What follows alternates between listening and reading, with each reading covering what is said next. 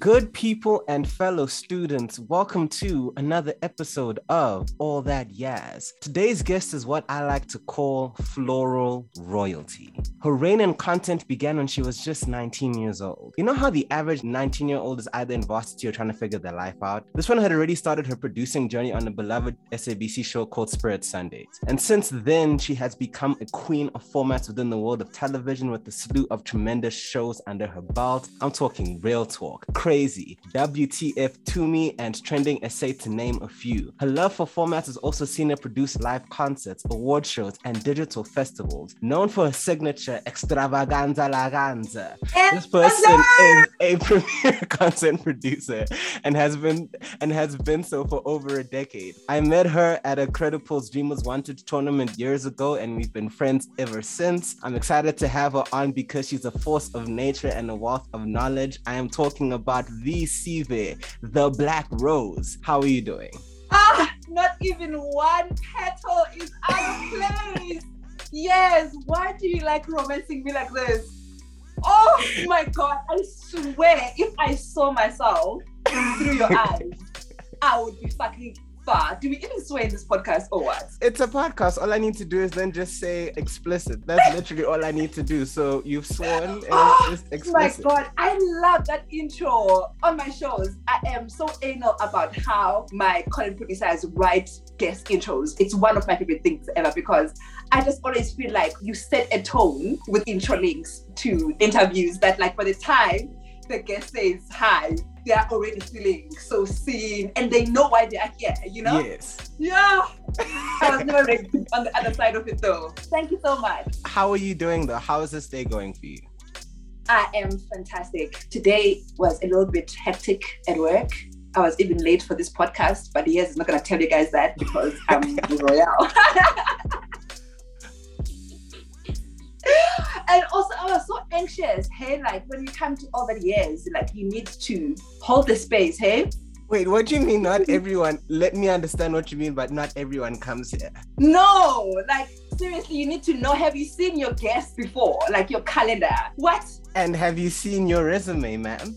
I mean, it is a validation and reassurance that like, I am invited here. Let's start at the beginning. What got you into the world of content? What were some of your favorite shows like growing up?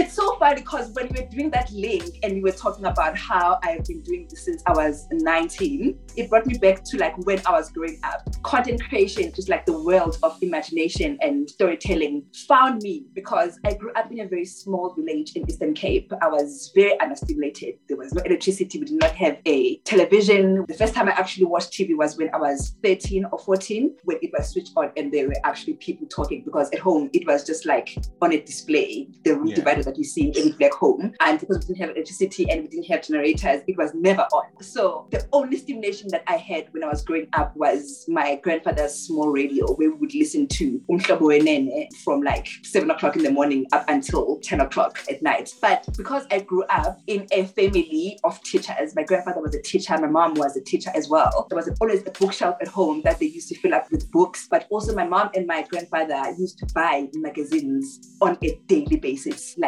we had them all. Ah, We had True Love, we had Drum Magazine, we had Bona Magazine, Pace Magazine, Move, You Magazine. Like I read them all. And I think that's where my love for the industry itself started because I used to like read all of those things and like imagine Joburg, imagine the industry. At some point, I even wanted to come and study in Joburg at the National School of Arts. But obviously, my mom and my dad was like, What? You're not going anywhere. I was always so intrigued. I thought I was going to be a magazine editor. I thought I was going to work in the publishing world. Around grade seven, grade eight, every project that we get for arts and culture, I would always do my own version of my own magazine from the editor's note in the beginning up until the short stories on Drum Magazine. You know those short stories, the short stories that they would write, get people to write in. I would recreate all of those up until the entertainment section of the magazine and the letters as no. Dr. Sex person. So I think all of that imagination has led me here. Like the word manifestation is a buzzword, but like back then I didn't have the vocabulary for it. But when I think back, it's all my imagination that brought me here. I literally manifested and imagined everything that is happening right now. And sometimes it just blows me away. It's fascinating that you're talking about all of these like magazines because even a lot of the stuff that you've gravitated towards in your television career has been magazine shows in terms of Yes. And it's so crazy because it's all imagination. My imagination got sharpened throughout those years when I was young and I was stuck at home in between those four mountains. In fact, this week I was writing my own tribute about Kuli Roberts and I was just sharing about how when I worked for Trending SA and I got to work with her and experience her, my younger me could not believe it. Like it was a pinch me moment for real to see her because those were the people that I used to like read about or read their works back, back, back, back in, my informative years and just be like, oh my God, I want to be able to do this. So then what were the steps that then went from imagination to Spirit Sunday at 19? By the time I got to high school, all my teachers, my family members, everyone knew and everyone was pushing me and supporting me to study anything that has got to do with communications. My grandfather thought I was going to be an actress, which was weird because I never had that in me. But he used to love watching Sonia Mbele on Generations as Ndombi, just like how she used to speak the English and how fiery she was, the space of Ezweni on generations. He just used to imagine me there. So by the time I was in high school, everyone just knew that we have to get her extra English classes, any tools that she can get to sharpen her English because she's going to be a journalist. So it wasn't a difficult career choice because I knew that I was going to be a journalist. I registered at NMMU, which is now Nelson Mandela University in PE. At that time, the big dream was to be a journalist, a writer, journalist. At the time, I was also obsessed with Debora Patta, uh, which was a this investigative journalist who had a show on ETV. And I could see myself going beyond being a journalist. We're going to put politicians into like account and like expose people, you know?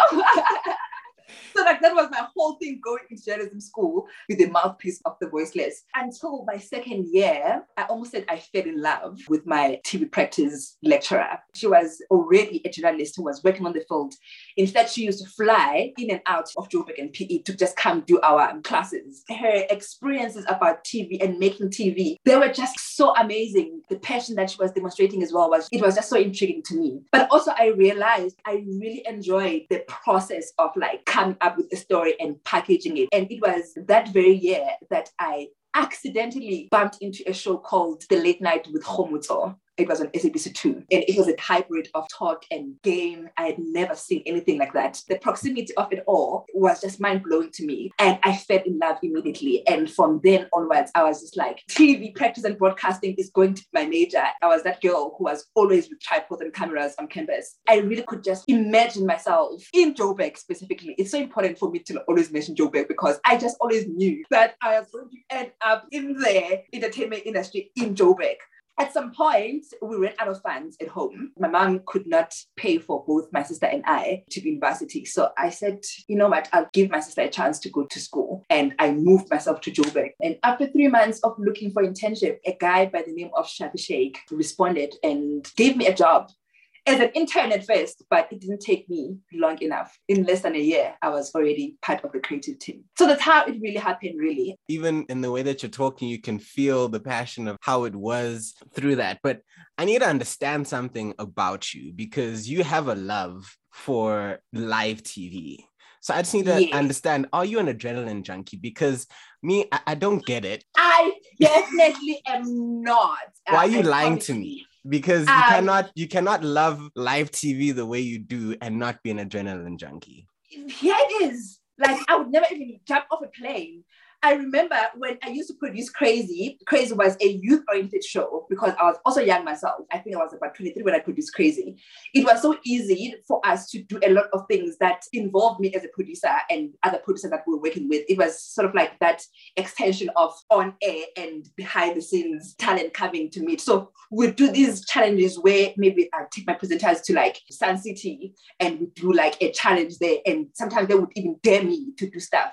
And I would literally be doing those stuff just because of TV, but I would be dying And once I left Craze, I was like, I will never, ever, ever do anything that is like adventurous and stuff because I am a very anxious person. I've always struggled with anxiety all my life. Anything that is like too adrenaline driven is not for me because I'll pass out. But like it's different with live TV. I actually feel that whenever I do a pre-shot assets, I feel like it slows me down. So then what's the magic in life for you? It is what we spoke about earlier on the idea of starting something from nothingness and you see it coming into life. And for me, I think where the magic is, is when all of these elements come together from like the sound design to music design to like the content to the creative elements that we use to drive the content. Seeing it come all together in one second, meaning when we meet in that second, everyone needs to put in their contribution and they meet in that one second and it becomes so beautiful. I think that's just like magical. And I think because I've been doing live TV and live events and live productions for so long, that it even fascinates me how I have my own hacks of things that I do. That also like gives me the thrill. Someone said to me, you are always chasing the next it's a rap. and then you become so tired. But I really think that it is so beautiful to give people that experience. And I think I'm addicted to the sensory experience and the emotional therapy that comes from doing it and like seeing the people receiving it and, and being able to get that like sensory experience from it. It's just like beautiful. So then now give me like a context so that we have like a good understanding of stakes. Give me like one of your favorite live moments and then one of your worst live moments or one of the the live moments where you were like, ha, I I don't know how we got through this one or we didn't get through this one. I have so many. And the one that's coming into my mind is going to bless someone. Oh my God. I feel like I know the worst one. The worst one. The, my worst live. There was a show that I did for WTF where I was supposed to have Naomi Campbell and Tiwa Savage and they cancelled last minute. But I don't think that's even my worst one. I think my worst one was a show that I did for WTF again. Where we had invited Tbo Touch as a guest and he arrived late. He arrived while the show was going on air, I think on the second segment of the show. And I was waiting in the control room. He was being a diva, basically, many demands, waiting for his outfit that seemed to take forever. The show had two guests for an hour. So I was trying to like use that one guest up until Tbo Touch decides to eventually come onto the interview. And out of nowhere, I didn't even get the message that he's arrived and his outfit arrived. I just saw him on the frame, just walking towards the set and just like sitting down, basically chewing himself in. And Wait, so he, like he, he walked like in like live, as in whilst you're on the air and everything. Yeah, obviously, as a producer, you want to find creative ways to then bring in the guest who is late because obviously now I think I was left with like 15 minutes of the show. And at this point, I was even thinking that maybe he's not even going to do this interview. I had given up. And all of a sudden, he just all of us in the control room just see him walking in. More than anything, he didn't like like one of the first few questions that we asked him on the show, and it became a fight to a point where he was threatening one of my talent on air. I had nothing in me in my pockets to sort of like save the situation. But um, I've had so many like worst live moments. I did the feathers last last year.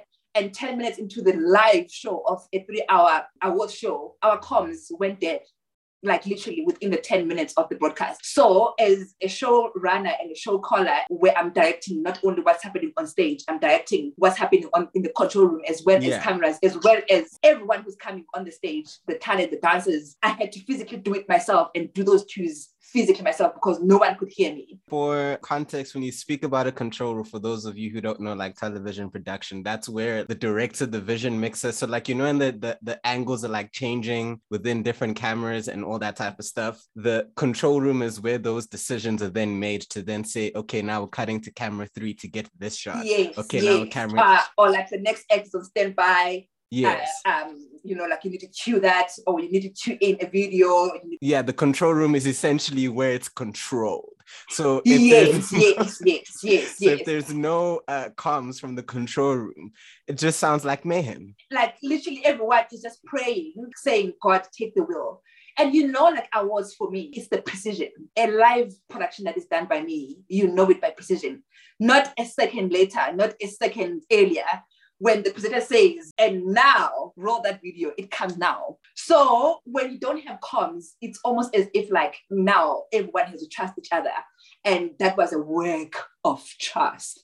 And I'm so glad to say not even one cue was missed. I was on my literally running from backstage to the front of house of Market Theatre, running from house of uh, uh, uh, front of house to like control room, going back to backstage, queuing dancers. After I queue dancers, I go to the next queue, you know? But again, that's the beauty of the creative process and the beauty of like live productions as well. Being able to give people that um, visual sort of like first but like they lose themselves without knowing how it came about. They just see it happening. And the best live experience for me was when we had Duduzane Zuma on Trending SA. And the minute we announced it on social media, we trended before the show was even going live. It caused really polarizing views on social media. People were ready to cancel us before even understanding why we have this person, the premise of the interview, because he is such a controversial figure in politics and in pop culture.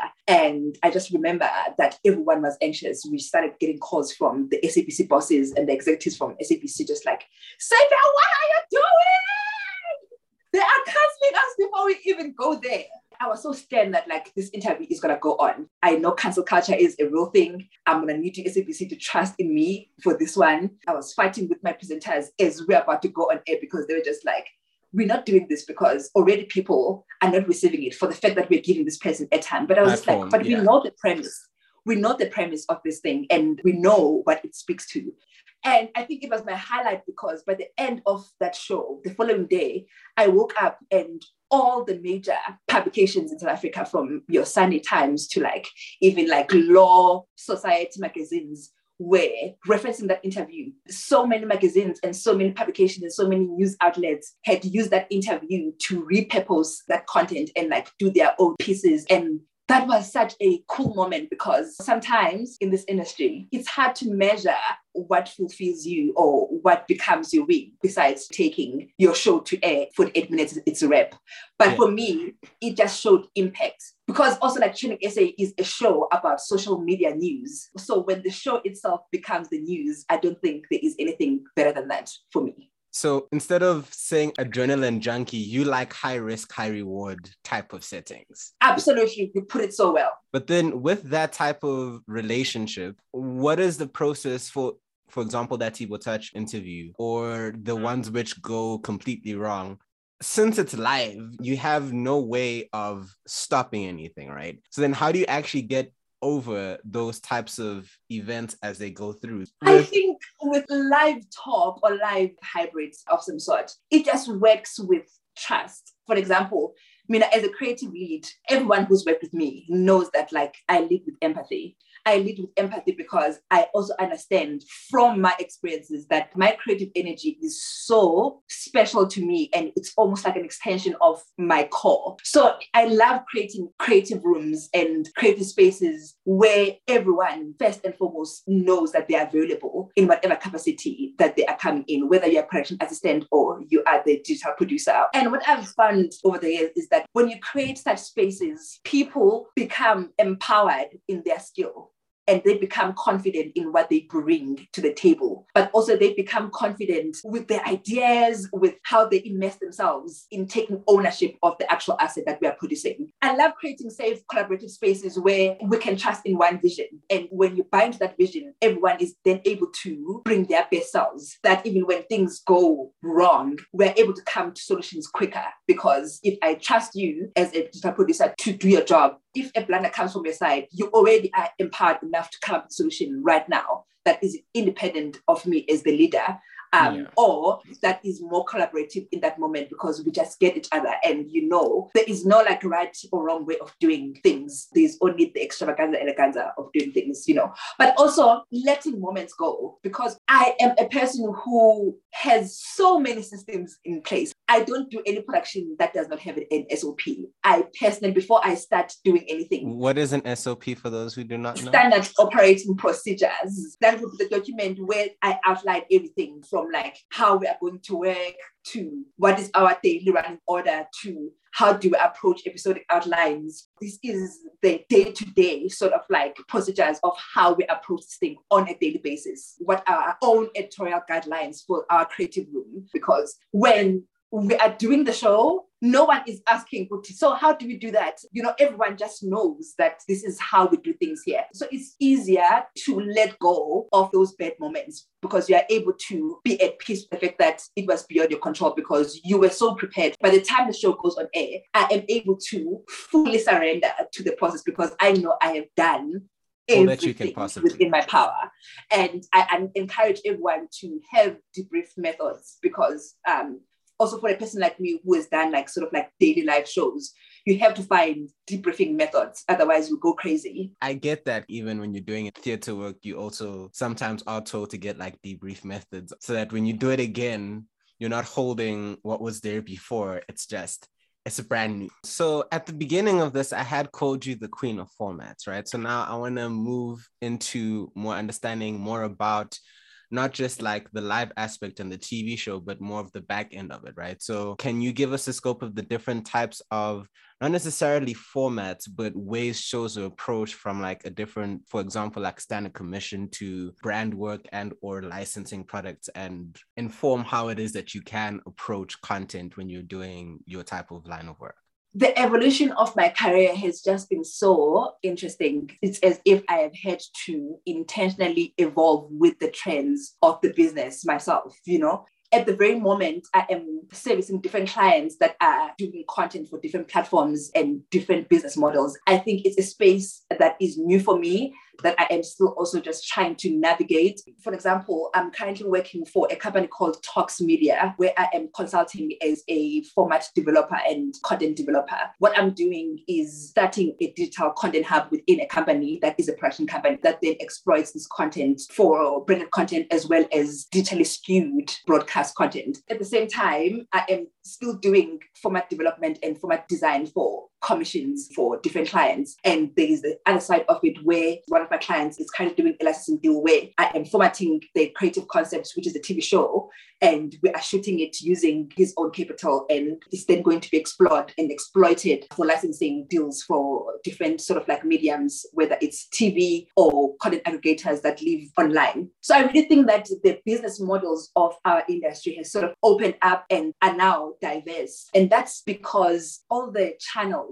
or broadcasters are really fighting for available audience yeah there is no such thing now as like appointment viewing per se because everyone first of all is a content creator whether you you are a lawyer or you are a CA or a journalist, everyone is a content creator. The fact that our industry has grown so much in such a rapid period of time, it has made all the networks fight for that available audience. Whereas in the beginning, when everyone knew that at eight o'clock we are all watching generations and it's become like a family tradition. Now all broadcasters are desperate for eyeballs. So I'm really, really, really just trying to put my feet in and really solidify myself as that multimedia producer who can be able to service all of his clients, whether they want my services as a licensed asset where we package and we shoot the concept ourselves, or it's an AFP where it's collaborative brand partners that come on board to put the show on TV like Expresso and other shows, or it is a commission where we respond to a call from a broadcaster and we put that show on air. Right now, for any person who is in our space, it is the right time to sort of like diversify the business model of how they get to engage with content for different platforms and for different models. So, on your end, since you've been dealing with AFPs, licensing, and commissioned, have you found that there's a difference in creative control switching between the three? Absolutely. There is just so much difference. For me, when you get a brand partner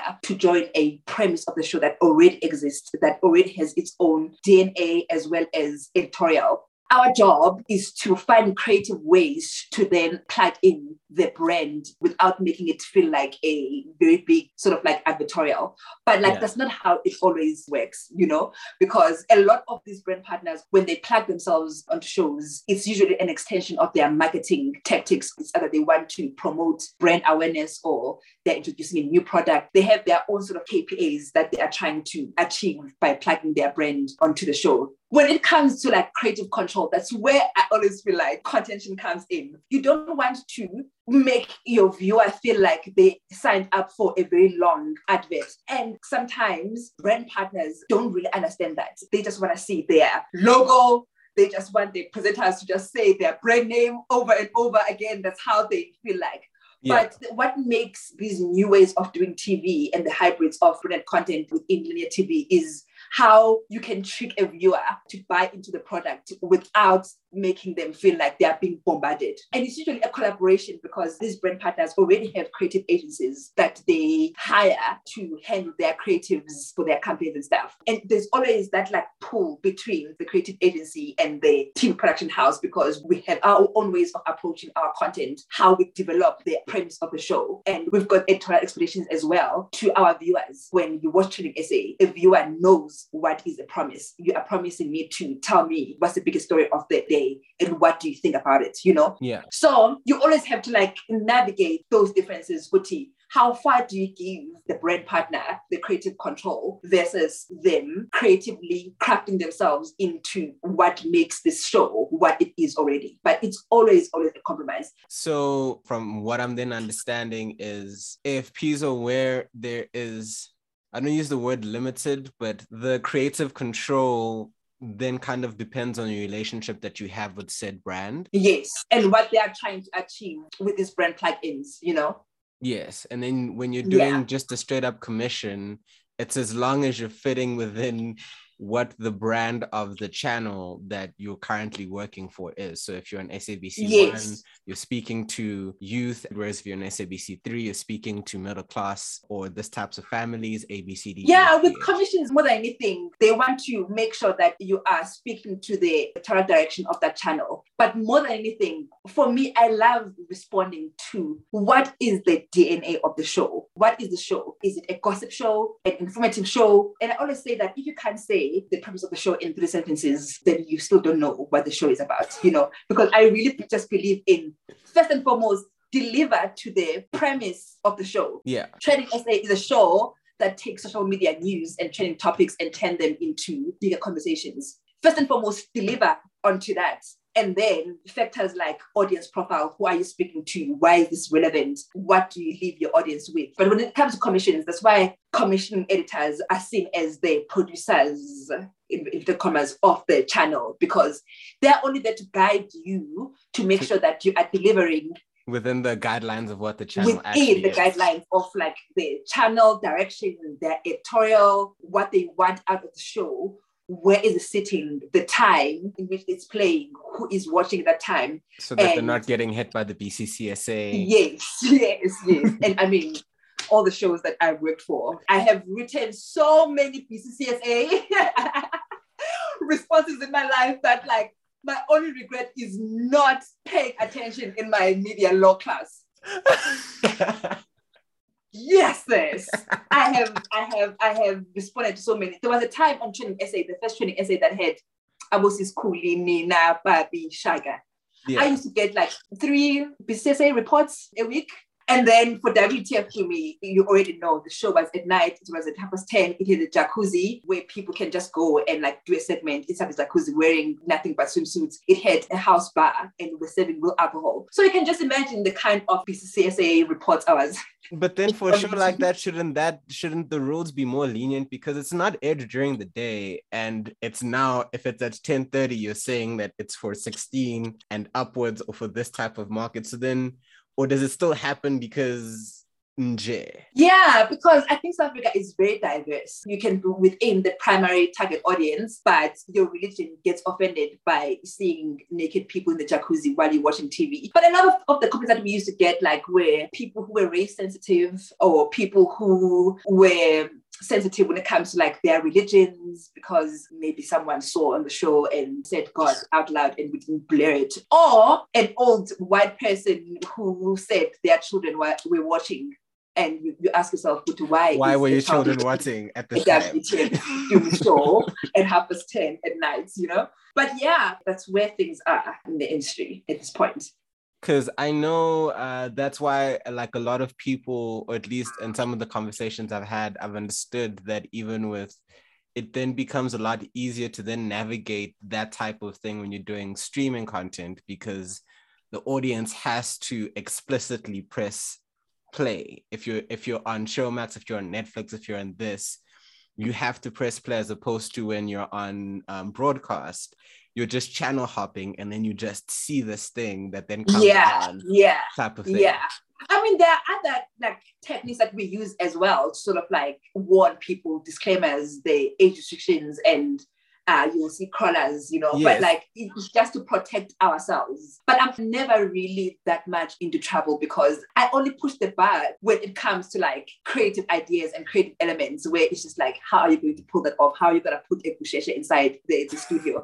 How are you going to turn the whole studio into into like a protest, a silent protest? That's where I push the boundaries. But when it comes to responsible broadcasting, I think because I studied journalism and I see myself as a journalist more than anything, I'm usually just really sensitive when it comes to a lot of like editorial dilemmas. Your answers uh, could not have been a better segue into what my next section was, which is about intention in our programming. So, what my question then kind of then folds into is that do you think there's enough intention within our productions past chasing trends? When I'm talking about our productions, I'm talking about nonfiction productions. Obviously. No.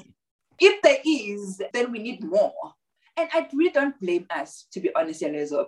We are so used to working in environments where going beyond or challenging our creativity is limited because we're already working with tight budgets. We are already working with tight schedules where people are shooting like five episodes a day and like they have to squeeze in, a season of like 70 episodes within two months. It's it, it- we, we don't have time to like creatively craft things with intentionality. All we can do is like re-report what everyone else is doing. If you go on Twitter, so many TV shows, and I'm talking about like current affairs shows, uh, live talk shows, rely on pop culture to sort of like develop their content. There is no intentionality there because everyone is re-reporting what everyone knows. No one has a so what are you saying? What is it there for? How do you creatively craft that story into a new piece of original work that people can take out of that, you know? But also, one of the things that we need to intentionally adopt is being socially conscious and socially aware as broadcasters and as content creators, especially for talk and pop culture skewed formats where you are dealing with real life issues, human interest stories, pop culture sort of like topics, whether it's politics, current affairs news, social media news, trending topics. There is a level of social awareness that we need to adopt from the basis of just knowing what is our core role in society as broadcasters and as newsmakers and content creators. What is our role in terms of like shifting mindsets, bringing perspective to things, or even like um, I said this to you the other day when we were talking about it uh, that like there are people who are going to always find out what- what's going to be the next thing in the industry. How is the industry going to move forward? You know. Yeah. So I just feel, still feel like part of what we need to do the most is just incorporating social awareness and social consciousness into our programming so that there is more intentionality and there's more purpose than, you know, So then my question towards that is how much of that responsibility rests on a producer as opposed to the actual channel and network, specifically when in a country like South Africa, where a majority, and when I say majority, like 80%, more than 80% of our local productions are commissions. So there are technically productions of the channel. So from your vantage point, how much that responsibility rests on a producer as opposed to the actual channel and bringing forth that intentionality? I think it's both. Hey, I think it's both. I mean, everyone, all my clients will tell you I'm known as that producer who is like the Julius Malema. I am like the Julius Malema of producers because you know, like I champion myself, and also I don't like being gaslit by clients, which are like the, the the production houses that I work for. Um, but I also don't want to be gaslit by clients, meaning the broadcasters, my client, whoever is my client uh, from a network or a broadcaster, because there is this thing of thinking that we can dump everything on, on a producer. They have to guide the creative direction, the editorial direction, the visual aesthetic, the marketing, and the viewership, you know? And it's just like, no, no, you can't want everything from me. Like, pick one. Like, which one do you want me to be? You know? Yeah. And I really think that being a responsible content creator and being a responsible broadcaster is a personal choice. It's almost as if like it's you know what what, what do they call it? Uh, in corporate like CS. What is it? Corporate social CSI. responsibility. Yes, yes, ICSR, one of the two. Yes, yes. It's almost as if it means to like have that kind of sentiment, you know, could see like what kind of a broadcaster am I going to be? What kind of a filmmaker am I going to, um, am I going to be? What kind of a content creator am I going to be? Obviously, it also speaks to the kind of content that you are doing. I hope your audience is following because I only have done sort of like talk shows, current affairs, what everyone is talking about. I only do shows that reflect people's humanities back to themselves, you know, which for me comes with a lot of that responsibility. And I just feel like we need to be able to call each other out. Broadcasters, commission editors need to be able to call out producers from production houses to be like, what are we trying to do here? At the end of this episode, what do we want the viewer to have taken out of this content piece or this artwork. Yes, we want to do programming that has production value and entertainment value, um, educational value, and all of those things, things can coexist or one thing can be a thing. But I think there can be more intentionality from both sides broadcasters to come up with programming that is more intentional so that we can respond like that. But also when we get the briefs and responding to TV shows and stuff, bring in that aspect of at the end of the day, what am I leaving the viewer with? It can be like a social responsibility, it can be a mind shift things, it can be a behavioral change, an escapism. But I just believe that we do need to put more intentionality in programming in general. You look at how MacG's podcast has caused such polarizing views in just like what is the responsible way of doing things? And like my answer is always the same thing. Just like how when you are a taxi driver, your responsibility is to get people safe to their destinations. When you're a teacher, everyone has a responsibility. We also have a responsibility. And because we are an industry that has so much influence in, terms of like reach, a lot of people watch TV to either gain new perspective or know something else that they didn't know about themselves or and learn. It's such a big part of our jobs to shift mindsets and behaviors and like mirror how society is moving, but also dictate how society is going to move, you know, and how it's going to shift. I don't think that responsibility needs to be taken for granted. I surely don't. So now let's move back to you, right? You've done a lot of different formats. And if we're looking in the in the future, what is the dream format that you haven't done yet that you're just dying to do? Um, reality dating show. You know this, actually. You know this. You know this. I even said to you, let's format one together. Let's format called like uh, like a hybrid of Temptation Island, Love Island, Married at First Sight, as well as Too Hot to Handle. Like, oh my god. I'm gonna have it. Yes, I'm gonna have it. I think that's the one format that I would love to do. Uh, at some point, I was thinking that like I would never want to do one of my own because it means that I will not have anything that I enjoy watching on TV because I don't watch a lot of things without being stimulated to be like, oh my gosh, this like sparks a creative idea for another thing that I'm designing. That's my life when I'm watching a piece of content. It doesn't matter where. It always just like sparks an idea of something I'm working on, or it gives me vocabulary to go like write something else, or it gives me like a, an idea to like develop yeah. a game for the other one that I'm doing, you know? And um reality dating shows are one format that I can actually watch and not like feel like it's making me feel like, oh my God, I need to start writing. I need to, you know, I just enjoy for my own escapism. But uh, I have come to realize that I'm lying to myself. I would love to have my own one day. And I think one day I'm just going to write it and just have it there. I, I, I can also see it at least within this current state of broadcasting that we're in. But now, to, yeah.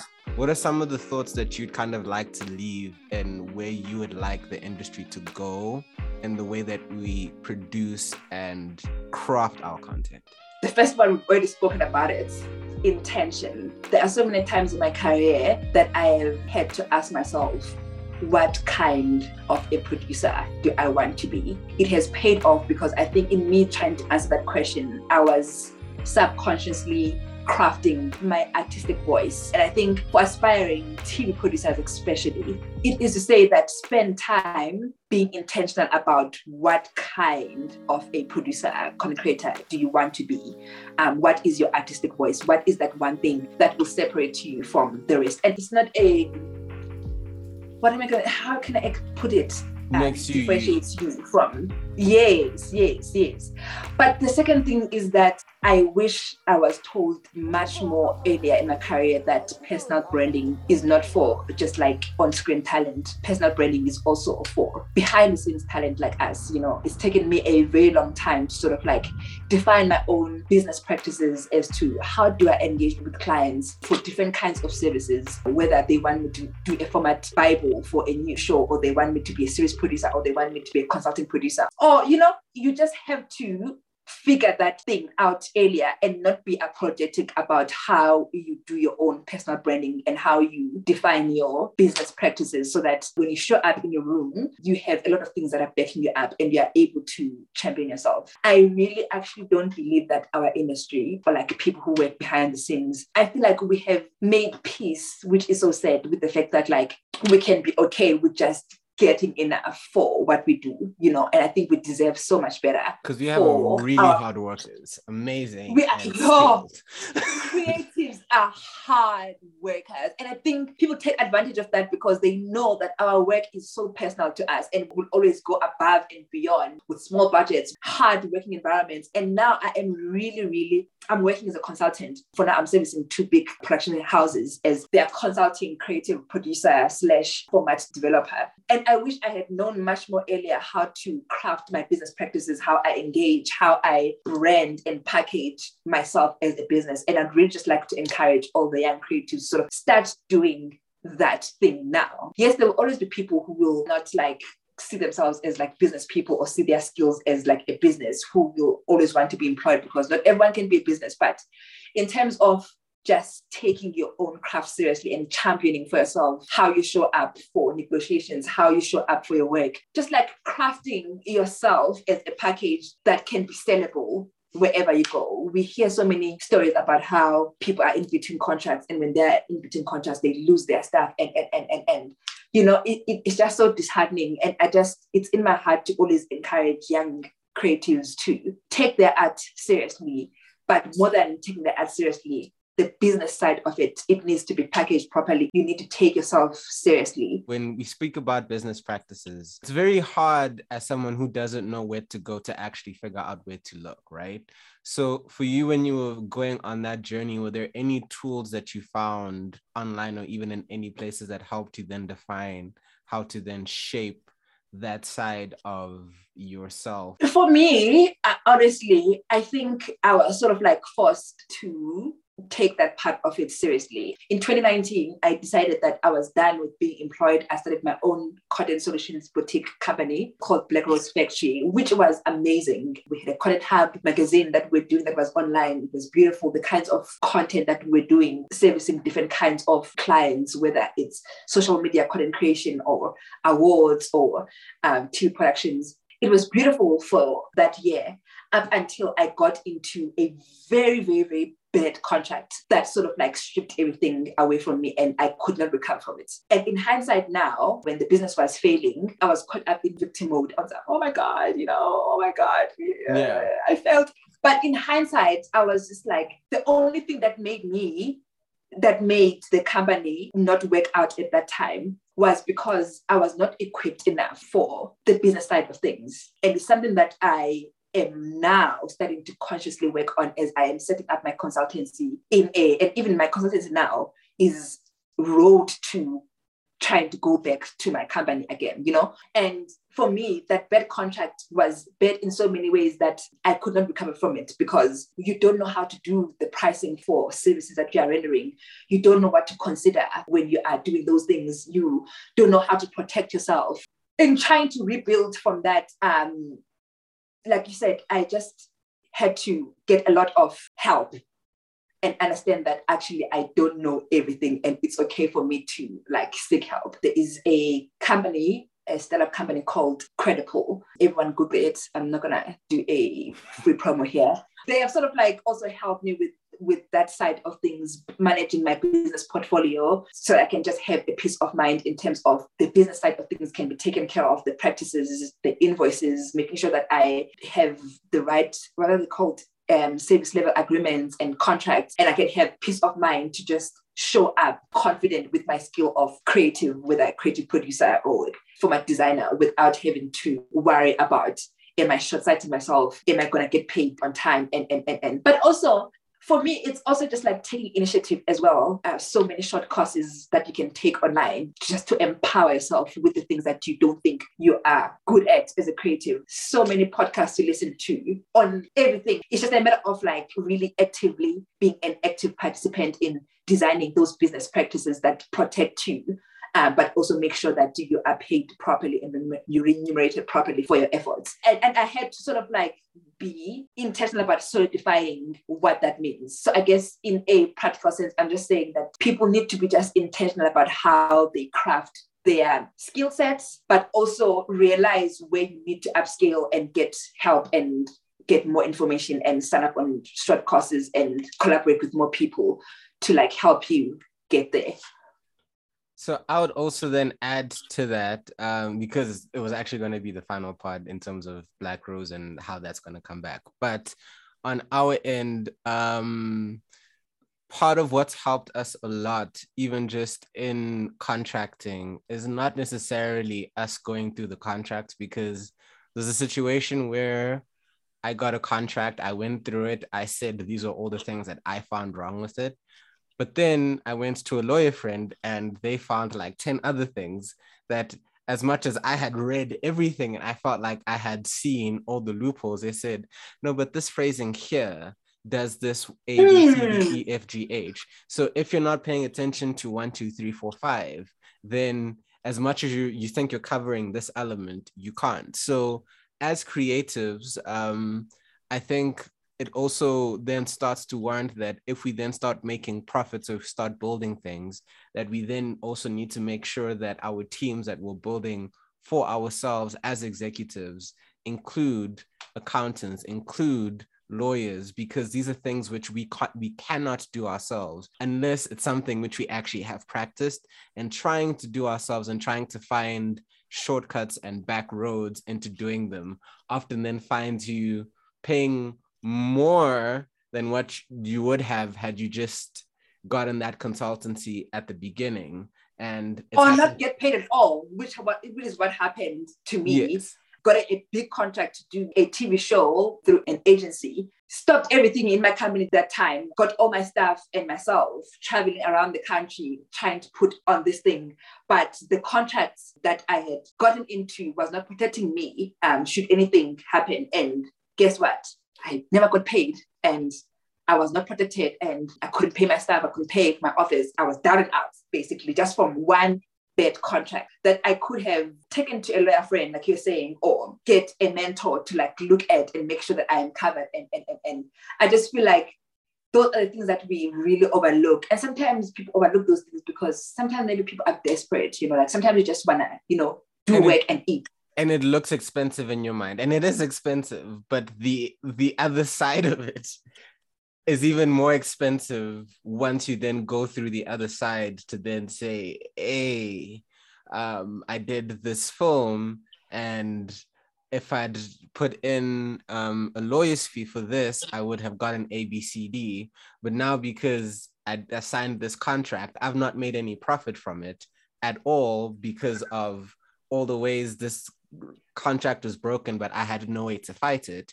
A, B, C, D, E, F, G, H. So the more we have that starting to be within our actual business practices, I think that the easier it then becomes for us to negotiate better because even when you come to a place and you have a lawyer, the the the, the people you're dealing with immediately will also treat treat you di- differently because they then know already those things that they throw in um, to keep you in a binding contract, the lawyer will immediately pick up and now it just becomes a completely different type of conversation to have where you're now saying, this is what we offer or this is what we want to do and you can now start speaking in good faith because our industry is not as much as we we we, we think faith, it's babes. good faith, it's not a good faith industry. There's a very not a good faith industry. You know, I was actually talking to my partner, you know, I'm starting to get into client um, engagements where,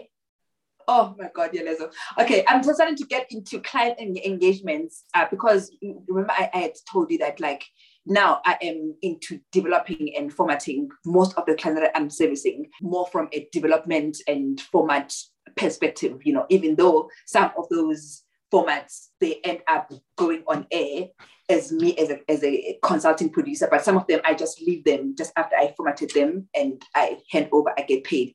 So like i'm i'm starting to engage with equity kind of chats because my intellectual property is involved and I am coming up with the creative concepts, I'm developing them, the Bibles are mine. I'm starting to engage with clients where they are offering me equity in IP or producer's fee. And, and, and, and, and I mean, I didn't even know what is IP equity up until it was offered to me, you know? it is just so sad. So I had to look for help so that I can be able to identify opportunities where I can be able to exploit my own IP within negotiations of what I'm doing, whether the thing is going to be exploited in the future and could possibly make 10 million while I got paid 50K to just like format the Bible. Um, yeah. And that was my short sort of like sighted mindness. Whereas like when you get an intellectual property lawyer, they're able to flick out those things to you that um, this concept idea that you are formatting and designing, your client is doing it for this platform. Do you know what that means? It means that they can get, uh, they can exploit it even further and get this much profit. This is what we can do. We can suggest an equity stake, we can suggest an IP fee, we can suggest a usage fee. So I think I was mentioning all of those things because I got bent once and now I am really cleaning up my business practices and I am consciously being an active participant in how I move forward and how I brand myself. I don't care right now. I'm all in my bag, honey. I don't even care. If you call me a consulting producer or creative producer or a content producer, I don't care about the titles. All I want is my money to be compensated. yes for what I bring on the table. And that's what I'm interested in. And that's why I, when you ask me what I want to leave behind, that was one of the things that I highlighted because I wish I had done that sooner. I wish I had done the personal branding and cleaned my business practices and packaged them properly much more sooner. I would have been a fucking billionaire now. so then now that we have all of this insight of being the queen of formats, of having the Black Rose Factory, which was the original consulting company, and getting burnt, what does this final phase, not final, next phase of Sive the Black Rose look like to you? Black Rose Factory will never go anywhere. It was just a hiccup, honey. And like I said, setting up my consultants, setting up my consultants now, back. like servicing my clients as an independent contractor. The consultants is still under Black Rose Factory. It's just that I am the only person working under it now. It is exactly that. It is to build enough clientele so that I can be able to feel like I'm empowered enough to open the factory again. You know, I've got so many sort of like creative ideas that need to come to life. And I, I think that my passion is really in concept development, in being able to do different kinds of content for different platforms. So I really think that like that's where I want to be. That's the next phase to solidify the consultancy. I want to be able to like do three TV shows, two festivals, one live show, being able to format a social media content plan for a big corporate company and being able to format the podcast for a brand. I want to be able to be a one stop content solution. And I think one of the things that is very close to my heart as well, and which I get to do with the consultancy at this point, is being able to do the skills transfer. I never realized just how much big I am in doing the skills transfer up until my last show, Trending SA, my last sort of like employed job where I realized that I am actually a teacher in my own ways. You know, oh, you've uh, been, always been. Way. You've always been, even in the way you've described never, your processes. I thought of myself like that, like as, as, a teacher. But then, like when I started getting feedback from my team post Trending SA, when now they had left to like go to other shows, and when they give me the feedback of how they are feeling and like the ways of working, I realized that because I'm such a, like, remember I said to you, I'm such a systematic person. Like if you work with me, we have different templates of so many things, templates for how we're going to do things so that everything falls properly. So I really want to be able to to get my consultancy in a place where I can be able to ready teams to go on air and put those systems in place, you know, help other teams to or other companies to form productive, effective, empathetic, responsible creatively inspired, innovative, creative rooms. Because I think I do that very well, you know. Yeah. Um, so I really want to get to a point where I am able to get paid just for that service. Isn't that what they call a creative doctor? To be like a creative doctor, essentially. yes, yes, yes, yes. if you are listening to this and you need me to come and make sure that your team and your systems listen, hire me. You heard the list of shows she's done. She is queen of formats, extravaganza, laganza of talk of just understanding how to craft content. Thank you so much for giving us your time. Um, this has been a very expensive.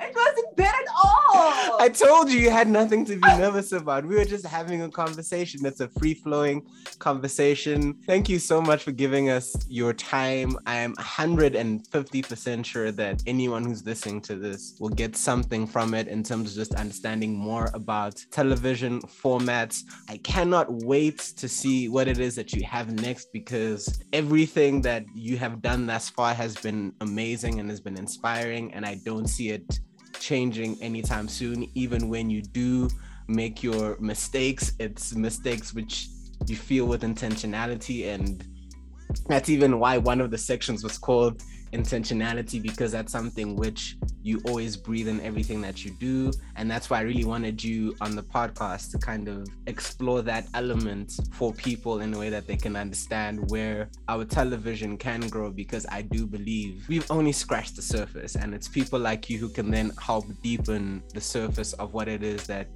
is capable for the South African voice, any voice that wants to become a content creator. So, yeah, thank you so much for giving us your time. And yeah, I shall see you soon. Thank you so much. I, I don't know why being here gives me like some sense of like importance. Like, I feel like I've achieved so much. I remember season one, I was like, Am I getting this email inviting me to this podcast or